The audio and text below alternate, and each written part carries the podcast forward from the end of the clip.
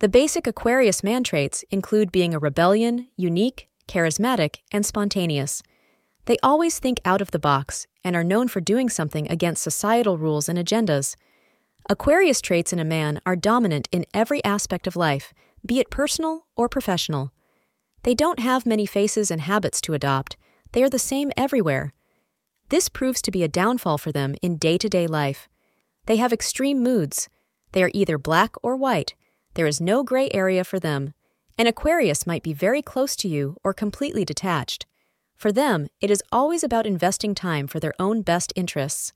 Thoughtful, have vivid hobbies, and surely carry a passion, these are the Aquarius characteristics in a man. They have deep interest in human rights and such issues. They have the zeal to change the world by either their rebellion or by their innovative thinking. Due to being an air sign, they are highly unpredictable and kind of extremists. Thank you for being part of today's horoscope forecast.